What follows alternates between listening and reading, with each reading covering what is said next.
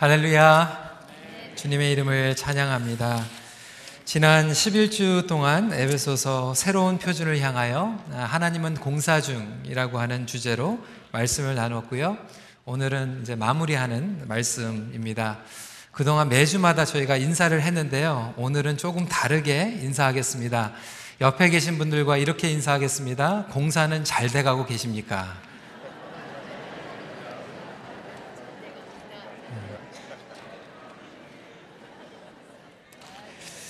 오늘은 새로운 영적 전쟁의 실체라는 제목으로 마무리를 하고자 합니다. 영적 전쟁에는 쉬는 날도 없습니다. 사단에게는 안식일도 없기 때문에 그렇습니다. 그럼에도 불구하고 영적 전쟁의 실체에 대하여 우리는 무감각한 상태에 빠져 있죠. 영적 전쟁에는 사실 선택이 없어요. 저와 여러분들이 원하든 원하지 않던 상관이 없이 우리는 이 영적 전쟁에 노출되어 있습니다. 그렇기 때문에 이 실체를 반드시 깨달아야만 합니다. 보이지 않는 세계가 분명히 있습니다. 에베소서 처음 시작하면서 하나님께서는 우리에게 영안이 띄어지게 어, 하길 원하시죠. 영적인 눈이 열리면 하나님께서 우리에게 부어주시는 복이 보입니다. 그래서 처음에 말씀을 드렸지만 예수 믿는 사람들은 넘어져도 복을 받는다라고 하는 그러한 부분이 영적인 눈이 열려져 있기 때문에 그렇습니다. 동시에 또한 영적인 눈이 열려지게 되면 영적 전쟁의 실체를 파악하게 됩니다. 그렇기 때문에 사도 바울은 저와 여러분들이 영적 전쟁을 이해하고 또 승리를 경험하도록 도전하고 있는 것입니다. 오늘 본문은 finally 끝으로라고 시작을 하고 있습니다. 계속해서 복음의 비밀에 대해서 설명을 하면서 그러므로 therefore라고 설명을 하고 있다가 마지막에 마무리하면서 끝으로라고 끝내고 있어요. 왜 그럴까요? 여태까지 중요한 것들을 다 커버를 한 다음에 마지막에 아 하나 더 있습니다 하나 더 추가입니다라고 하는 개념에서 끝으로가 아니고 여태까지 복음의 비밀에 대해서 그리고 복음을 어떻게 살아가는 것이 결론을 맺는 것이 영적 전쟁에 들어가서 싸우고 승리하는 것으로 결론을 맺기 때문에 그렇습니다. 그렇기 때문에 이 영적 전쟁이라고 하는 것은 저와 여러분들에게 너무나도 중요한 부분이에요. 복음의 비밀을 이론적으로는 깨달았지만 매일 삶 가운데서 벌어지고 있는 영적 전쟁에서 매번 지고 무너지고 있다라고 한다면 얼마나 안타까운 일이겠습니까? 야구를 좀 좋아하시는 분들은 좀 예화를 이렇게 들을게요.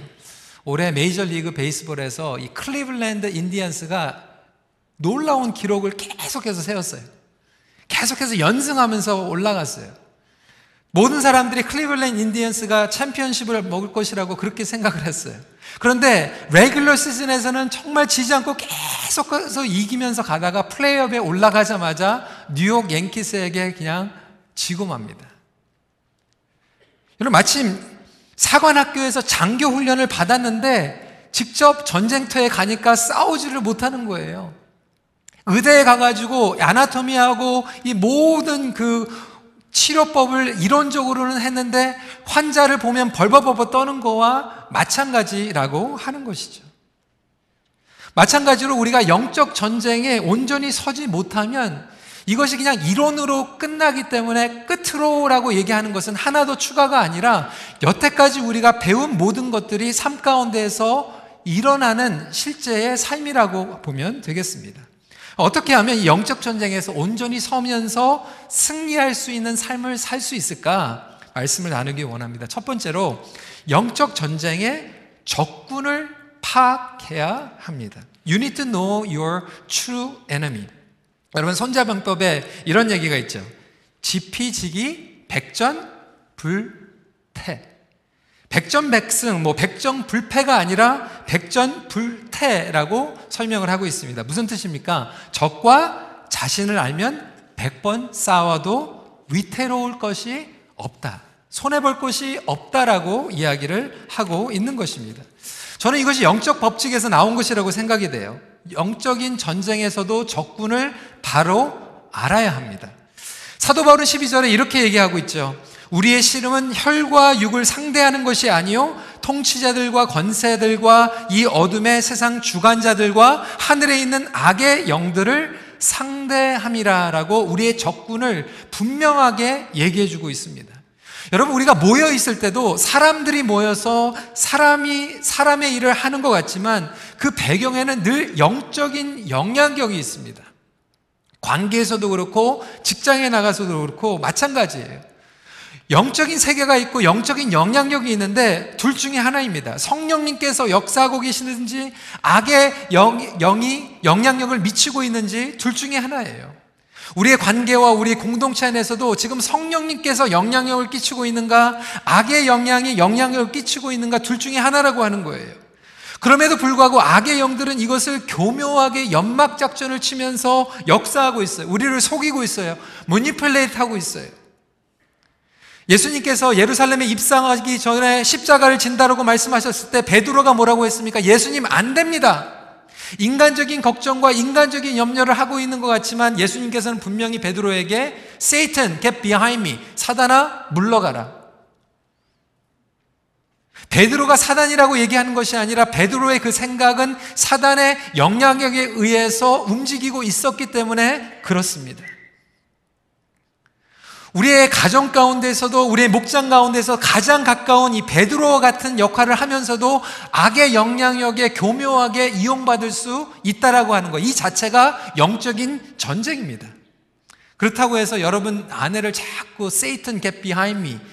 남편에게 뭐 Satan get behind me 이렇게 얘기하는 게 아니라 그러니까 무조건 나와 반대된다고 해서 다 사단이라고 얘기하는 것도 조심해야 되겠죠. 교회에서도 어떤 건전한 발언을 할 때 그걸 다 사단이라고 얘기하는 것도 잘못된 겁니다. 그래서 우리는 이 밸런스를 맞춰야 돼. over spiritualizing 하는 것도 잘못된 거예요. 어떤 분들은 뭐 감기가 걸려도 다 사단이라고 얘기해요. 그래서 이 세상에서 제일 억울한 게 사단이라고 그러는 거잖아요. 왜 나만 가지고 자꾸 그러냐고. 내가 감기 걸리게 한 게 아니고 자기가 약을 안 먹고 추운데 밖에 나가가지고 감기 걸린 거 가지고 왜 자꾸 나만 그러냐고. 그렇지만 우리가 이 밸런스를 갖는 가운데서 C.S. 루이스는 이렇게 얘기하고 있습니다. 믿는 자들이 악한 영들에 대하여 범할 수 있는 두 가지 실수가 있다. 하나는 악한 영들이 있다는 것을 믿지 않는 것이고 또 하나는 지나치며 건강치 못하게 두려워하는 것이다. 어떤 분들은 영적인 전쟁에 대해서 너무나도 무감각한 상태에 있어요. 영적 전쟁의 실제를 이해하지 못하고 있어요. 그냥 사람이 하고 사람이 모든 것들을 해결한다고 생각해요. 그렇지 않습니다. 하지만 어떤 분들은 너무나도 건강하지 못한 이 영적 전쟁을 생각하다 보니까 모든 것들이 다 사단이 하는 것이라고 착각할 때가 있죠. 분명한 것은 우리의 적 사단은 악한 영들은 계속해서 우리를 넘어뜨리려고 하고 있다라고 하는 거예요. 그래서 반드시 아군과 적군을 파악해야만 합니다. 왜냐하면 적군이 제일 잘 쓰는 방법은 교란 작전이기 때문에 그래요. 연막 작전입니다. 우리는 영적 전쟁하면 막 누가 귀신 들려가지고 막 나타나고 아니면 사단이 와가지고 나한테 절을 해라 뭐 이렇게 얘기하는 것이 영적 전쟁이라고 생각하지만 여러분 사단은요 너무나도 스마트해요. 영적 리더십에 나타나는 영적 위기라고 하는 그 대목에서 오설 샌더스 목사님은 이렇게 얘기를 하고 있습니다. 오늘 교회와 가정 가운데서 일어나는 영적 전쟁은 너무나도 교묘해요. 그래서 어떻게 영적 전쟁이 일어나냐면 첫 번째로 일어나는 게 교만이에요, 교만. 아담과 여자가 에덴 동산에서 정말 잘 살고 있는데 사단이 나타나가지고 공격을 하는데 어떻게 공격을 하고 있죠? 너가 따먹으면 하나님 같이 될 수 있다. 교만이에요. 여러분, 영적 전쟁에서 가장 먼저 일어나는 것은 교만입니다. 내가 잘났다라고 하는 거예요. 내가 더 잘할 수 있다라고 하는 거예요. 당, 상대방을 깎아내리고 비판하고 상대방 못한다고 얘기하고 공동체 안에서도 여러분, 이게 영적 전쟁이에요. 뭐, 사단을 예배하자, 뭐, 밖에 나가서 예배하지 말자. 이게 영적 전쟁이 아니라 오늘날 공동체 안에서는 교만함이 영적 전쟁이라고 하는 거예요. 교만함 뿐입니까? 질투예요. 질투는 교만의 친척이다라고 얘기하고 있어요. 공동체 안에서 누가 잘 되고 누가 사역을 하면은 정말 우리가 응원해주고 잘할 수 있다라고 더 support를 해줘야 되는데도 불구하고 서로 질투하죠. 이것이 바로 사단이 가장 잘 사용하는 연막 작전이라고 하는 거예요. 목회를 감당하든지 리더십을 감당하든지 할 때 우리 마음 가운데서 축복과 기쁨과 평안이 나타나는 것이 아니라 어떻게든지 그 사람을 깎아내리려고 하고 문제점을 찾으려고 하는 그런 마음이 사단이 주는 생각이라고 할 수 있는 것이죠. 세 번째로는 인기입니다. 예수님께서 공생애를 시작하실 때 사단이 예수님을 데리고 가서 보여주는 게 바로 인기였어요. 수많은 사람들 안에서 너를 증명해라. 인기를 끌 수 있다. 인간을 숭배하는 거예요. 여러분, 오늘날 한국교회가 인간을 숭배하는 일들이 얼마나 많은지 아십니까? 사람을 보고 의지하고 사람 때문에 신앙생활하고 하나님을 의지하는 것이 아니라 사람을 숭배하면서 사람을 의지하면서 지나치게 오버하는 경우들을 너무나도 많이 보게 됩니다. 제가 지난번에 우스갯소리로 제 선배 목사님이 EM을 하다가 KM을 하신 분에게 얘기를 들었다고 했잖아요. 뭐 EM하고 KM하고 뭐가 다른가? EM은 뭐 easy ministry 뭐 이렇게 얘기를 했는데 이번에 최근에 만나가지고 또 그런 얘기를 했어요. 목사님 지금 계속해서 KM을 하면서 어떤 것들을 경험하니까 이렇게 얘기를 했죠. 그래서 EM하고 KM하고 참 다른 거는 있다. 제가 솔직히 그렇게 얘기를 했어요. 어, 제가 몇 주 전에 좀 많이 아팠잖아요. 목도 안 나오고. 아, 우리 KM의 성도님들이 얼마나 기도를 많이 해주시는지 몰라요. 막 약도 갖다 주고, 목캔디도 갖다 주고. 근데 EM은 제가 약을 못 받았거든요. EM은 저한테 아, 저렇게 아프면 그냥 오늘 좀 쉬지. 근데 우리 KM은 빨리 나가지고 빠르, 빨리 설교를 한 판이라도 더 하게 그런 마음이 있어요. 그래서 아 이거 제가 이번에 사랑을 너무 많이 받아가지고 목사님에게 좀 자랑을 했죠. 제가 어, KM을 하니까 이런 일들이 있다 그러니까 목사님이 이렇게 얘기하는 거예요. 아 KM은 목사를 너무 좋아하면 간도 빼어주는 게 KM이래요. 근데 목사가 마음에 안 들면 간을 빼가는 게 또 KM. 어 이거 아, 간을 받는 것만 좋은 줄 알았는데 간을 빼갈 수도 있구나 뭐 이런 생각을 했어요. 여러분 지금 한국 교회가 지금 너무나도 지금 문제 가운데서 일어나는 게 이런 게 아닙니까? 정말 하나님을 섬기고 하나님을 따라가야 되는데 사람 따라가고 인간을 숭배하고 교만하고 질투하고 직분 포지션 관계도 마찬가지예요. 예수 믿는 관계에서 그 가정이 정말로 평강 가운데 해야 되는데 왜 예수 믿는 시어머니하고 왜 예수 믿는 며느리하고 같이 신앙생활을 하지 못합니까? 이 영적 전쟁이에요. 시어머니가 사단이 아니라 자기 며느리가 사단이 아니라 사단이 그러한 교란 작전을 하고 있다라고 하는 거예요. 부부 생활도 마찬가지예요. 제가 솔직히 이렇게 고백을 하는데 저와 제 아내가 이제 결혼한 지 21년이 됐거든요. 처음에 결혼을 하고 나서 신혼 때 이제 LA 유학을 갔어요. 유학 생활하니까 얼마나 힘들어요. 공부 풀타임을 하죠. 제 아내는 공부 끝나고 나서 또 상담소에 가가지고 인턴십을 하고 있죠. 저는 목회를 하는데 중고등부만 한 게 아니라 중고등부하고 EM을 했어요. 그러니까 금요일 날 저녁에는 중고등부 성격 공부 인도하고 토요일 날은 EM 성격 공부 인도하고 주일 날은 예배 두 번 설교하고 월요일엔 또 시험 보고 쉬는 시간이 없이 막 돌아가는 거예요. 그러니까 신혼생활을 하면서 토요일 날 저녁에는 좀 데이트도 가고 좀 놀러도 가고 싶은데 놀러 갈 수 있는 시간이 없는 거예요. 이렇게 한 학기, 두 학기 지나가다 보니까 저희도 모르게 막 스트레스가 막 쌓이기 시작합니다. 그러다 보니까 주일날 설교를 해야 되는데 토요일 밤만 되면 막 텐션이 일어나는 거예요. 저와 제 아내 가운데서 대화를 하다가 스트레스를 받고 막 힘든 게 되다 보니까 막 텐션이 오게 되는 거예요. 그러다 보니까 주일날 포커스를 하고 설교 준비를 해야 되는데 그 텐션과 그런 마음의 어려운 것 같은 때문에 오히려 우리 마음이 불편해지는 것들을 발견하게 됐어요. 너무나도 감사하게 저와 저 아내가 이게 영적 전쟁이다라고 하는 것을 깨닫게 됐어요. 여러분 이런 영적 전쟁들이 얼마나 많이 있는지 몰라요. 내가 좀 잘 믿으려고 하는데 내가 주님의 일을 하려고 하는데 내가 주님 앞에 순종하려고 하는데 우리의 가장 가까운 관계들을 통하여서 축복을 하고 재충전을 받고 함께 나가야 되는 그 관계들이 사단의 교란 작전에 빨려 가지고 오히려 서로를 더 힘들게 하는 그러한 작전이 너무나도 잘 먹혀 들어가고 있지는 않습니까?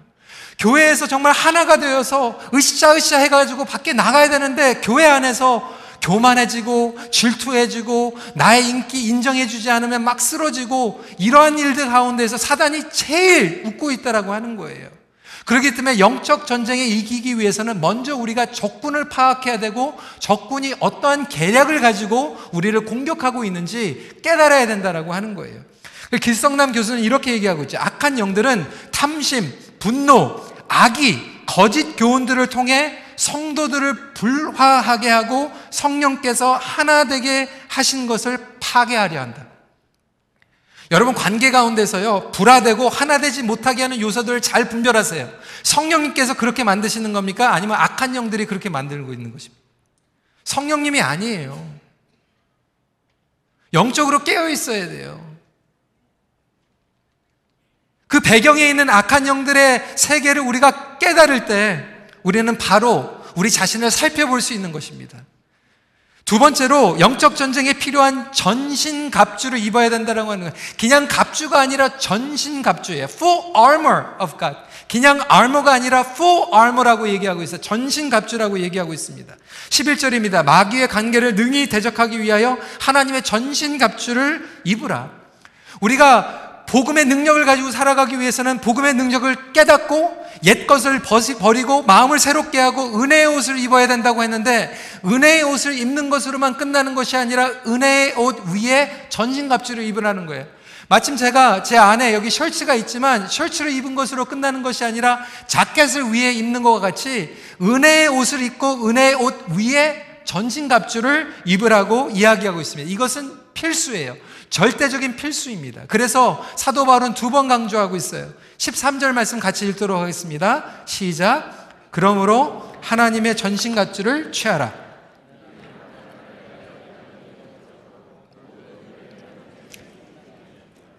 지난주에 병원에 신방을 갔는데 어르신들이 이제 명령력이 떨어진 분들이 있는 그런 구간이기 때문에 그냥 들어가지 못하고 마스크하고 가운을 입고 들어가라고 그러더라고요. mandatory. 저희 교회가 건축할 때 9년 전에 여기에 건축하는 것을 구경하기 위해서 목회자들이 올 때, 장로님들이 올 때도 항상 헬멧과 부츠를 신지 않으면 들여보내주지를 않았어요. 영적 전쟁도 마찬가지입니다. 분명히 이 전신갑주를 취해야만 영적 전쟁에서 제대로 설 수 있는 거예요. 그럼에도 불구하고 오늘날 너무나도 많은 성도들이 전신갑주라고 하는 개념이 없어요. 전신 갑주라고 하는 것을 취하지 않고 나가다 보니까 영적 전쟁에 우리는 선택의 여지가 없이 노출되어 있는데도 불구하고 계속해서 쓰러져 나가고 관계가 쓰러져 나가고 기도가 넘어지고 우리의 예배가 쓰러지는 이러한 일들이 일어나고 있다라고 하는 거예요. 그래서 사도 바울은 우리 모두에게 옵션이 아닙니다. 전신갑주를 취해야만 됩니다라고 얘기하고 있어요. 입지 않으면 믿음으로 제대로 서지 못하기 때문에 그렇습니다. 신학자들은 바울이 말한 이 전진갑주는 그 당시에 로마 군대의 그 갓주를 연상하고 있다라고 설명을 하고 있어요. 하지만 동시에 사도 바울이 전신갑주를 얘기했을 때는 로마 병사들의 이미지만 떠올리는 것이 아니라 구약 시대의 이사야 선지자를 통하여서 이야기한 전신갑주를 또한 얘기하고 있어요. 이사야서 59장 17절에 이렇게 기록하고 있어요. 공의를 갑옷으로 삼으시며 구원을 자기의 머리에 써서 투구로 삼으시며 보복을 속옷으로 삼으시며 열심을 입어 겉옷으로 삼으시고 여러분 신약 때나 구약 때나 전신갑주는 똑같은 법칙을 가지고 있어요. 하나님의 의로 갑옷을 입어야 되고 구원의 투구를 입어야 되고 속옷과 겉옷이 둘 다 있다라고 하는 거예요. 마찬가지로 전신갑주에는요 공격적과 방어적의 기능을 다 가지고 있습니다. 디펜스를 할 수 있는 피처가 있고 어펜스를 할 수 있는 피처가 다 있어요. 이것이 전신갑주예요. 이 둘 중에 하나만 있어 가지고는 절대로 안 됩니다. 그래서 전신갑주예요. 여러분 방어적 기능들을 먼저 보세요. 진리의 허리띠와 의의 호심경을 가지고 있어요. 말씀의 진리로 허리띠를 두르고 예수 그리스도의 의로 우리를 보호하고 있으라고 얘기를 하는 거예요. 이 말씀이 너무나도 귀하고 깊기 때문에 시간이 되면 한 주 한 주 설교를 해도 끝이 없을 정도예요. 하지만 오늘은 시간상 이것을 그냥 간단하게만 정리를 하자면 공통점이 있는데 이것은 뭐냐면 결국 악한 영들은 우리를 너무나도 잘 알고 있어요. 저와 여러분들의 약점을 우리 모두보다 잘 파악하고 있어요. 어떤 사람에게는 낮은 자존감이 약점이에요. 교만함이 약점이에요. 목회자들이요, 여러분, 목회를 시작하면 70% 이상의 목회자들이 낮은 자존감으로 스트럭을 한다고 해요. 생각을 해보세요. 좋은 마음으로 하나님을 섬기겠다고 나섰는데 목회를 하다 보니까 교회 안에서 아군들이 비판하고 불평하고 힘들게 하다 보니까 아, 내가 정말 목회자가 제대로 되는 게 맞는가? 내가 정말 제대로 목회자인가? 내가 목회자가 아니구나. 내가 정말 제대로 된 목사가 아니구나. 이러한 낮은 자존감으로 스스로 무너지게 만든다라고 하는 거예요. 여러분, 아빠도 마찬가지. 내가 아빠가, 난 정말 좋은 아빠가 아니야. 나는 정말 좋은 엄마가 아니야. 나는 좋은 아들이 아니야. 형편없는 사람이야. 형편없는 죄인이야. 토요일날 우리가 무너지고 죄를 짓도 하면 주일날 예배를 나오려고 하는데 사단은 계속해서 우리의 약점을 공격하는 거예요. 네가 크리스찬이야? 네가 그따위로 해가지고 장로야? 네가 그따위로 해가지고 주일날 설교를 해? 사단은 계속해서 우리의 정체성을 약점을 누르고 있다라고 하는 거예요. 여러분 집에서도요 부부 관계에서도 가장 사단에게 공격받는 게 바로 그거예요. 그따위로 하면서 장로야? 때려쳐. 그따위로 하면서 교회 다녀 성경 공부해? 고만둬. 이런 화살들이 계속해서 나오기 때문에 우리는 우리의 의로 일어나는 것이 아니라 하나님의 의로 의의 호신경을 만들려고 하는 거예요. 이것이 바로 방어의 자세입니다. 오늘날 너무나도 많은 성도들이 정말 무당, 샤머니즘과 같은 그런 믿음을 가지고 살아가고 있어요. 조금만 안 좋은 일이 일어나면 정말 하나님의 의를 의지하는 것이 아니라 우리가 스스로 무너져요. 한국에 포항에 지진이 났을 때, 뭐 종교세 때문에 그냥 하나, 뭐 하나님께서 지진을 내셨다. 그 교회도 무너지고, 한동대학교도 힘들어지는 상황 가운데에서 여러분 어떻게 그렇게 생각을 할 수가 있어요? 사단이 그런 생각을 준다라고 하는 것이죠. 다 해석 나름이에요. 우리 마음대로 너무나도 연약하기 때문에 사람의 마음은 참 교묘하죠. 어떠한 이야기가 있어요. 한 여학생이 버스를 타고 학교를 가는데 정말 그 옆에 이상하게 생긴 남자가 있더래요. 그 남자가 옆에 가까이 있으니까 이렇게 기도했대. 하나님, 시험에 들지 말게 하옵소서. 이렇게 기도를 했는데 몇 정거장 지나가서 그 남자가 내리고 정말 멋있게 잘생긴 남자가 이렇게 옆에 딱 타가지고 그 자리에 앉은 거예요. 그러니까 기도가 바뀌었대요. 주님 뜻을 이루어 주시옵소서. 여러분, 우리 마음이 이렇게 간교해요. 이렇게도 생각하고 저렇게도 생각하고 이 사단이 하는 일이 뭐냐면 우리가 믿음을 가지고 나간다고 하는데 조금만 힘들면 계속해서 그 마음을 가지고 업앤다운 시키고 업앤다운 시키면서 정말 어쩔 때는 다 하나님 위해서 할 것 같다가 다 나중에는 다 때려치고 싶고 막 이런 마음들이 계속해서 일어날 때 우리에게 말씀하시는 건 구원의 투구를 쓰고 의의 호신경을 입으라고 하는 거예요. 그것으로만 끝나는 게 아니죠. 15절부터 17절 말씀 같이 한 목소리를 읽도록 하겠습니다. 시작. 평안의 복음이 준비한 것으로 신을 신고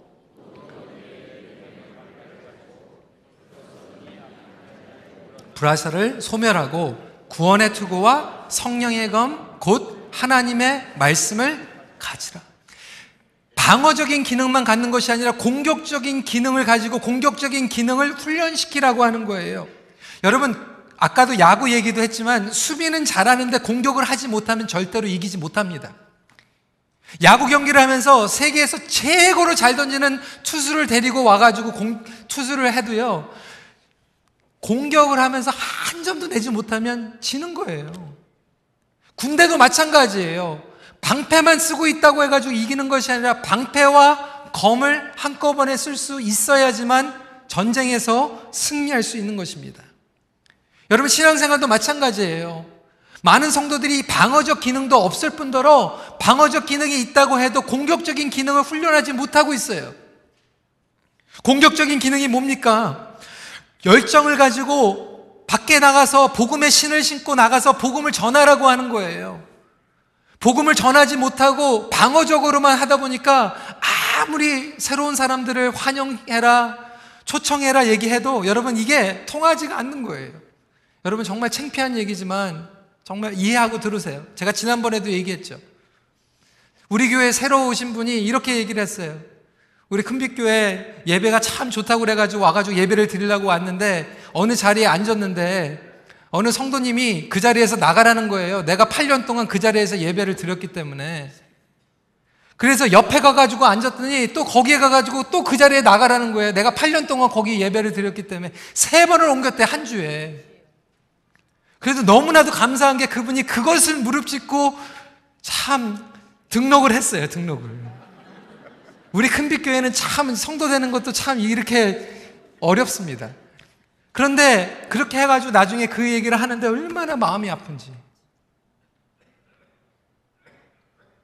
제가 그런 생각을 했어요. 하나님 우리 교회가 정말 웰커밍 할 수 있는 교회가 되게 하여 주시옵소서 이렇게 기도를 하다가 기도가 바뀌었어요. 하나님 그냥 단순히 웰컴하는 교회가 아니라 정말 뛰쳐나가서 복음을 전할 수 있는 교회가 되게 하여 주시옵소서.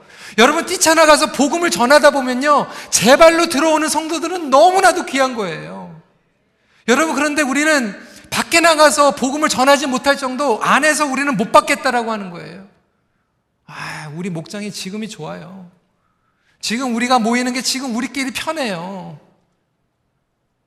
우리는 정말 공격적으로 하나님의 말씀을 들고 나가야 되는데도 불구하고 우리끼리 교회는 군함입니다. 제이디 그리어가 그렇게 칙을 세우면서 교회는 군함이 되어야 되는데 오늘날 교회는 군함이 아니라 유람선이 됐어요. 크루즈가 됐어요. 성령의 검도 마찬가지입니다. 말씀을 가지고 우리가 양육하고, 말씀을 가지고 우리가 밖에 나가야 되는데도 불구하고, 우리는 교회 10년이 되고 20년이 됐는데 아직도 칼 쓰는 법을 몰라요. 무기를 가지고 나갈지를 몰라요. 그렇다면 성도 여러분, 저와 여러분들에게 이 전신갑주를 한번 점검해 볼 수 있는 시간들이 있었으면 좋겠어요. 방어적인 기능과 공격적인 기능이 있는데 그 가운데서 워킹이 안 되는 부분들이 분명히 있을 거예요. 저에게도 있을 거예요. 오늘 저희들에게 주시는 말씀은 점검하라는 거예요. 살펴보라는 거예요.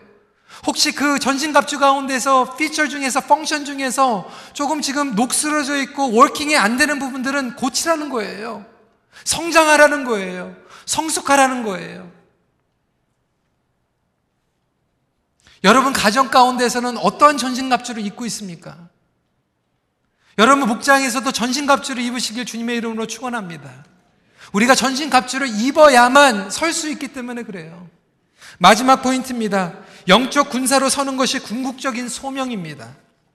13절 말씀입니다. 그러므로 하나님의 전신갑주를 취하라. 이는 악한 날에 너희가 능히 대적하고 모든 일을 행한 후에 서기 위함이라. 그리스도의 군사가 되는 것이 궁극적인 소명인 줄 믿으시기 바랍니다. 여러분, 교회의 역할은 여러 가지가 있어요. 첫 번째로 교회의 역할은 뭐냐면 가족이에요. 영적인 가정이에요. 너무나도 중요하죠. 형제 자매예요. 교회는 영적인 병원입니다. 상처받은 사람들이 와가지고 치유받아야 돼요. 말씀으로 회복받아야 돼요. 재충전 받아야 돼요. 그런데 여러분 교회가 영적인 가정과 영적인 병원으로만 끝나서는 안 된다라고 하는 거예요. 끝으로 마지막으로 궁극적으로 교회는 영적인 군대인 줄 믿으시기 바랍니다. 그래서 우리가 훈련받고 군대로 나가는 거예요. 그런데 교회 안에서 아까도 유람선처럼 교회 생활을 하다 보니까 10년, 20년 되면서는 better 서비스만 자꾸 요구하는 거예요. 서비스 업체가 아니에요. 여러분 10년, 20년 지나신 분들은 이제 군대가 돼야 되고 군사로 서시길 주님의 이름으로 부탁을 드립니다. 군대로 서라는 거예요. 군사가 되라고 하는 거예요. 언제까지 치유만 받겠냐는 거예요. 치유받고 나면 군사로 서는 것이 하나님께서 우리에게 주신 사명이라고 하는 것이죠. 그래서 10절에 끝으로 너희가 주 안에서 그 힘의 능력으로 강건하여지고 우리를 사단은 무력하게 만들고 있어요. 여러분 사단에게는 영적 전쟁에는 안식일이 없다라고 말씀드렸어요. 그러면 사단에게도 은퇴가 없어요. 너무나도 많은 성도들이 예전에는 열심히 영적 전쟁의 모드로 싸우다가 이제 사회적으로 은퇴했다고 해가지고 아예 영적 전쟁에서도 은퇴하시는 분들이 있는데 여러분 영적 전쟁에 은퇴가 없습니다. 사단이 제일 좋아하는 게 앞으로의 30년, 40년을 그냥 그렇게 유람선을 타고 끝나게 만드는 거예요. 그것이 바로 영적 전쟁입니다. 오늘 가정이 정말로 군대로 우리 자녀들을 군사로 세워야 되는데 무기력해가지고 우리 자녀들의 뒷바라지를만 하다가 끝나게 하는 것이 사단이 성공하는 거예요. 사단의 계략이에요. 우리끼리 막 싸우고 우리끼리 분열하고 시기하고 질투하고 교만하다가 끝나게 하는 것이 사단의 계략이라고 하는 거예요. 사도 바울은 그래서 우리에게 얘기하는 거예요. 우리는 군사다. 우리는 일어서서 밖에 나가야 된다. 우리는 싸워야 된다라고 외치고 있는 것입니다. 그래서 저와 여러분들은 영적으로 깨어 있어야 돼요. 18절 말씀입니다. 모든 기도와 간구로 하되 항상 성령 안에서 기도하고 이를 위하여 깨어 구하기를 항상 힘쓰며 여러 성도를 위하여 구하라. 교회 영적인 지도자들이 깨어 있고 성도들을 위해서 기도해야 되는데 잠자고 있으면 쓰러져 있으면 누워 있으면 최고의 무기를 가지고 있는데 쏠 줄을 모르고 있으면 아니 한국에서 국경선에서 누가 넘어왔는데 한참 동안 그걸 모르고 있으면 최고의 무기를 가지고 있으면 뭐예요? 최고의 지식을 가지고 있으면 뭐예요? 자고 있는데 반응을 할지 모르는데 다 체면 따르고 내 책임이 아니라고 얘기하고 있는데 죽어가고 있고 쓰러져 가고 있는데 다 자기 관할이 아니래.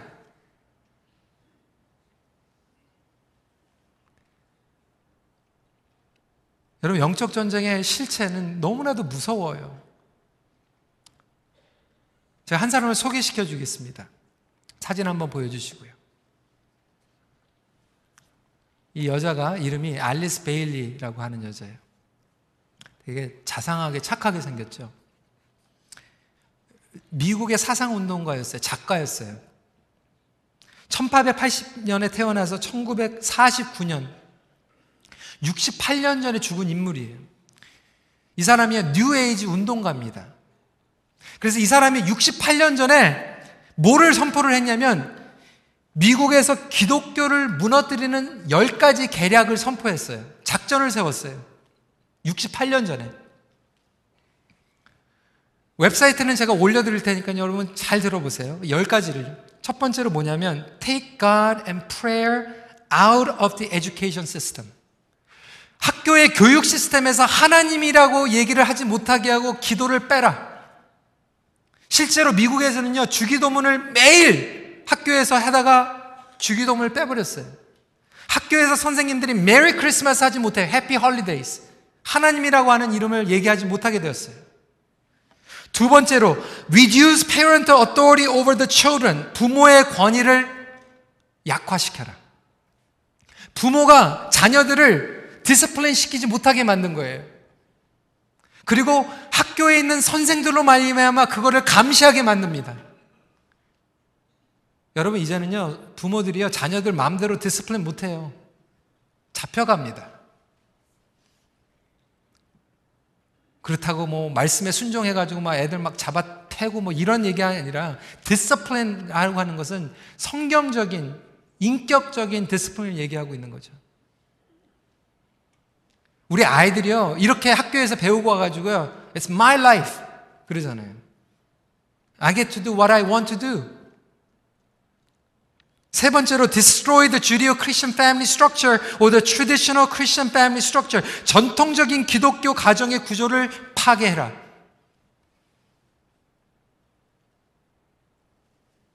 더 이상 가정이 성경 공부와 하나님의 말씀으로 양육하는 것들을 무시하기 시작합니다. 그냥 교회에서 주일학교에서 하라고 얘기하고 있어요.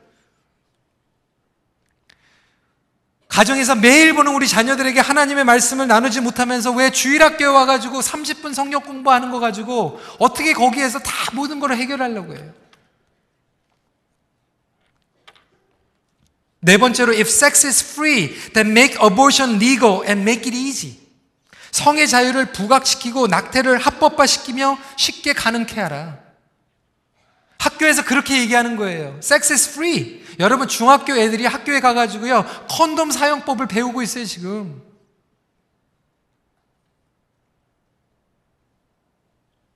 어보션 필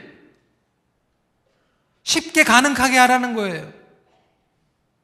다섯 번째입니다. Make divorce easy and legal. Free people from the concept of marriage for life. 이혼을 합법적으로 만들되 쉽게 이혼을 할 수 있도록 만들어라. 결혼 제도에서 해방시키라는 거예요. 뭐 결혼할 필요 뭐 있어? 동거해서도 잘 살 수 있는데. 아, 그게 평생 뭐 이렇게 힘들게 살아 원수하고 이혼하면 되지? 성격이 안 맞아? 이혼해. 여러분, 교회에서도요, 이렇게 너무나도 쉽게 얘기해요. 여섯 번째, make homosexuality alternative lifestyle. 동성연애를 또 다른 삶의 방식으로 만들어라. 일곱 번째가 얼마나 무서운지 몰라요. debase art, make it run mad. 예술을 천하게 저하시켜가지고 악한 영향을 주어라. 여러분, 예술은요, 아름다운 거예요. 하나님을 찬양하는 거예요. 그런데 이제는 예술이요, 더 이상 선하지가 않아요. 아젠다를 가지고 있어요. 아, 창의성, 자유성을 가지고 하는데 하나님을 대적하는 예술들이 얼마나 많은지 몰라요. 근데 우리는 그게 예술이라고 아름다운 건데, 창의적인 건데, 자유로운 건데, 예술과 자유로운 거 멋있게 느껴지잖아요. 여덟 번째입니다. Use media to promote and change mindset. 미디어를 사용해서 사람들의 사고방식을 바뀌어라. 여러분, 이게 벌써 먹혀 들어가요. 아이들, 여러분, TV에서 수천 시간을 사용합니다.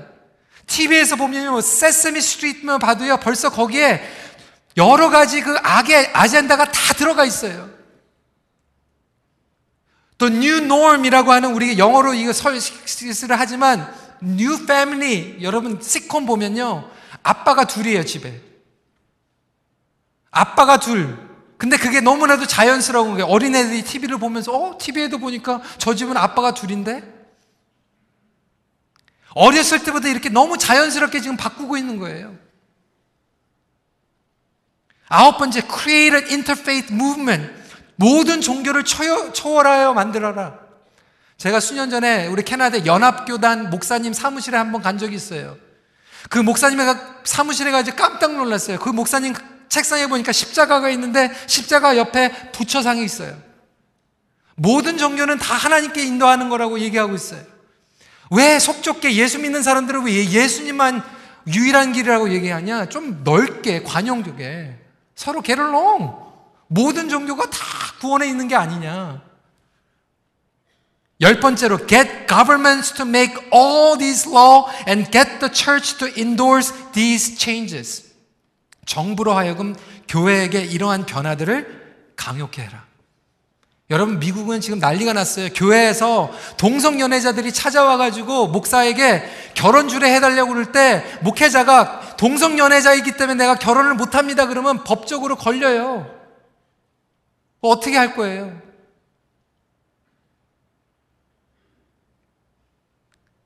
지금 여기 토론토의 틴데일 대학교에서도 지금 이제 많이 기도하고 있는데 밴쿠버의 트리니티 웨스턴 같은 데는 법대가 있어요. 근데 지금 그 법대에 소송이 걸렸어요. 거기에 있는 교수들이 거기에 있는 크리스천들이 동성연애에 대한 성경적인 mindset을 가지고 가리키다 보니까 정부에서는 그거 바꾸지 않으면 라이센스 빼갈 수 있다라고 위협하고 있다. 여러분, 이게 영적 전쟁이에요. 일상생활 가운데서 지금 이러한 영적 전쟁이 벌어지고 있는데 너무나도 우리는 무감각하고 무지한 가운데에서 이런 거 가지고 깨어 있어야 되는데 엉뚱하게 아군들과 막 시기하고 질투하고 끌어내리고 가스집하고 서로 못 살겠다. 사단이 얼마나 기뻐하고 있는지 몰라요. 사단의 방법이 너무나도 잘 먹혀 들어가고 있어요. 더 이상 사단의 연막 작전에 놀아나지 않았으면 좋겠어요. 제가 이렇게 또 말씀을 드리니까 이제 다 집에 가가지고 막 TV 던져버리고 우리 애들 막 그냥 막 depress 돼가지고 막 discourage 돼가지고 막 그냥 너무 또 highly sensitive 돼가지고 얘기하는 것이 아니라 영적으로 깨어 있으라는 거예요. 두려움과 염려 가운데 살라는 게 아니라 왜냐하면 성도 여러분 말씀을 정리하면서 전쟁의 승리는 이미 이루어진 줄 믿으시기 바랍니다. 예수 그리스도께서 십자가의 구속과 부활로 승리하셨습니다. 예수 그리스도 안에 군사로 서 있으라는 거예요. 예수 바깥에 있으면 저와 여러분들은 이렇게 휩쓸려 가지고 넘어질 수 있는데 오늘도 일어나서 예수 안에 서 있으면 영적으로 깨어 있는 거고 오늘도 우리의 가정이 예수 안에서 살아가다 보면 우리는 믿음의 방패와 구원의 투구를 가지고 전쟁에서 승리할 수 있다라고 하는 거예요. 골로새서 2장 15절 말씀 읽도록 하겠습니다. 시작. 통치자들과 권세들을 무력화하여 드러내어 구경거리로 삼으시고 십자가로 그들을 이기셨느니라. 아멘. 십자가로 그들을 이기셨느니라. 어떻게 승리한다고요? 십자가로 승리할 줄 믿으시기 바랍니다. 그렇기 때문에 우리 가정이 십자가 안에서 거하는 거예요. 여러분 십자가 안에서 주님은 승리하셨고 십자가를 통하여서 저와 여러분들을 택하셨고 일으켜 세우셨다라고 하는 거예요. 그렇기 때문에 저와 여러분들의 가정이 십자가 안에서 서 있기를 간절히 소원합니다. 영적인 전신갑주를 입으세요. 적군을 파악하세요. 정말 내가 용서하지 못할 사람 같은데 가가지고 내가 용서하는 순간 영적 전쟁에서 승리한 줄 믿으시기 바랍니다. 나는 연약해서 낮은 자존감 가운데에서 하나님께서 주신 그 기회를 못할 것 같은데 하나님, 하나님께서 하시면 내가 할 수 있습니다라고 일어서는 그 순간 영적으로 이기신 걸 믿으시기 바랍니다. 나는 정말 아무것도 몰라가지고 내 살림하기에 바쁜데 그래도 내가 순종해가지고 하나님 내가 한번 성경 공부해보고 하나님 내가 한번 그 진리를 가지고 전도 한번 해보겠습니다 하면 여러분들은 영적 전쟁에서 승리한 거예요. 매일매일 우리에게 사단은요, 핑계거리를 계속해서 만들어줘요. 천 개, 이천 개. 그런데 그럼에도 불구하고 하나님 앞에 순종하는 그 하나하나가 승리하는 발길이 된 그러한 영적인 갑주를 입고 우리 교회가 나갈 때 큰빛교회는 영적인 전쟁의 승리를 경험할 수 있을지 믿습니다. 여러분들의 자녀들도 마찬가지예요. 전진갑주를 입히세요. 여러분들의 부부 생활과 페어런팅 일 나갈 때도 전신갑주를 입고 나갈 때 우리는 승리를 경험할 수 있는 것입니다. 말씀을 정리합니다. 영적 전쟁을 승리하신 예수님 편에 매일 서는 훈련을 하십시오. 함께 기도하도록 하겠습니다. 여러분, 우리가 오늘 말씀을 생각하면서 저와 여러분들에게는 선택이 없어요. 영적 전쟁에는 선택도 없고 은퇴도 없고요. 저와 여러분들은 영적 전쟁에 노출되어 있습니다. 방법은 단 하나예요. 전신갑주를 입는 거예요. 적군을 파악해야 되겠죠. 여러분 적군과 싸우세요. 왜 자꾸 아군과 싸우세요? 왜 자꾸 아군과 우리 편끼리 싸우다가 그렇게 평생 살다가 끝나려고 하세요? 여러분 유람선 타다가 끝나지 마세요. 우리는 군함입니다. 어떻게든지 우리는 훈련받고 나가야 돼요. 우리 어르신들도 기도로 승리할 수 있어요. 말씀으로 승리할 수 있어요. 이 시간에 우리 가정들을 위해서 기도할 때 하나님 우리 가정에 정말 이 영적인 전진갑주가 벗겨져 있었습니다. 아군끼리 싸웠어요. 하나님 우리를 불쌍히 여겨주시고 이 시간에 우리에게 갑주를 입혀 주시옵소서. 방어만 하게 끝나는 것이 아니라 공격하면서 우리가 전도하러 우리가 말씀을 들고 나갈 수 있도록 인도하여 주시옵소서. 우리 교회를 위해서 기도해 주세요. 여러분 영적인 지도자들이 영적인 전쟁에 노출되어 있습니다. 여러분 저를 위해서 기도해 주세요. 우리 장로님들 위해서 기도하세요. 영적으로 깨어 있어야 되는데 우리가 정말 누워서 정말 영적으로 잠자고 있다라면 깨어서 우리가 기도하고 나아가야 될 거예요. 우리 이 시간에 우리 자신을 주님 앞에 올려드리며 기도하길 원합니다. 에베소서에 말씀하는 거예요. 영적으로 이 복음을 이해하는 것으로만 끝나지 말고 끝으로 싸워라. 승리의 예수 그리스도 안에서 서라. 이 말씀을 가지고 우리가 주여 한번 외치고 이 시간에 한번 같이 기도하는 시간 갖도록 하겠습니다. 주여! 주님 이 시간에 함께 나아갑니다. 우리 대장 되신 주 예수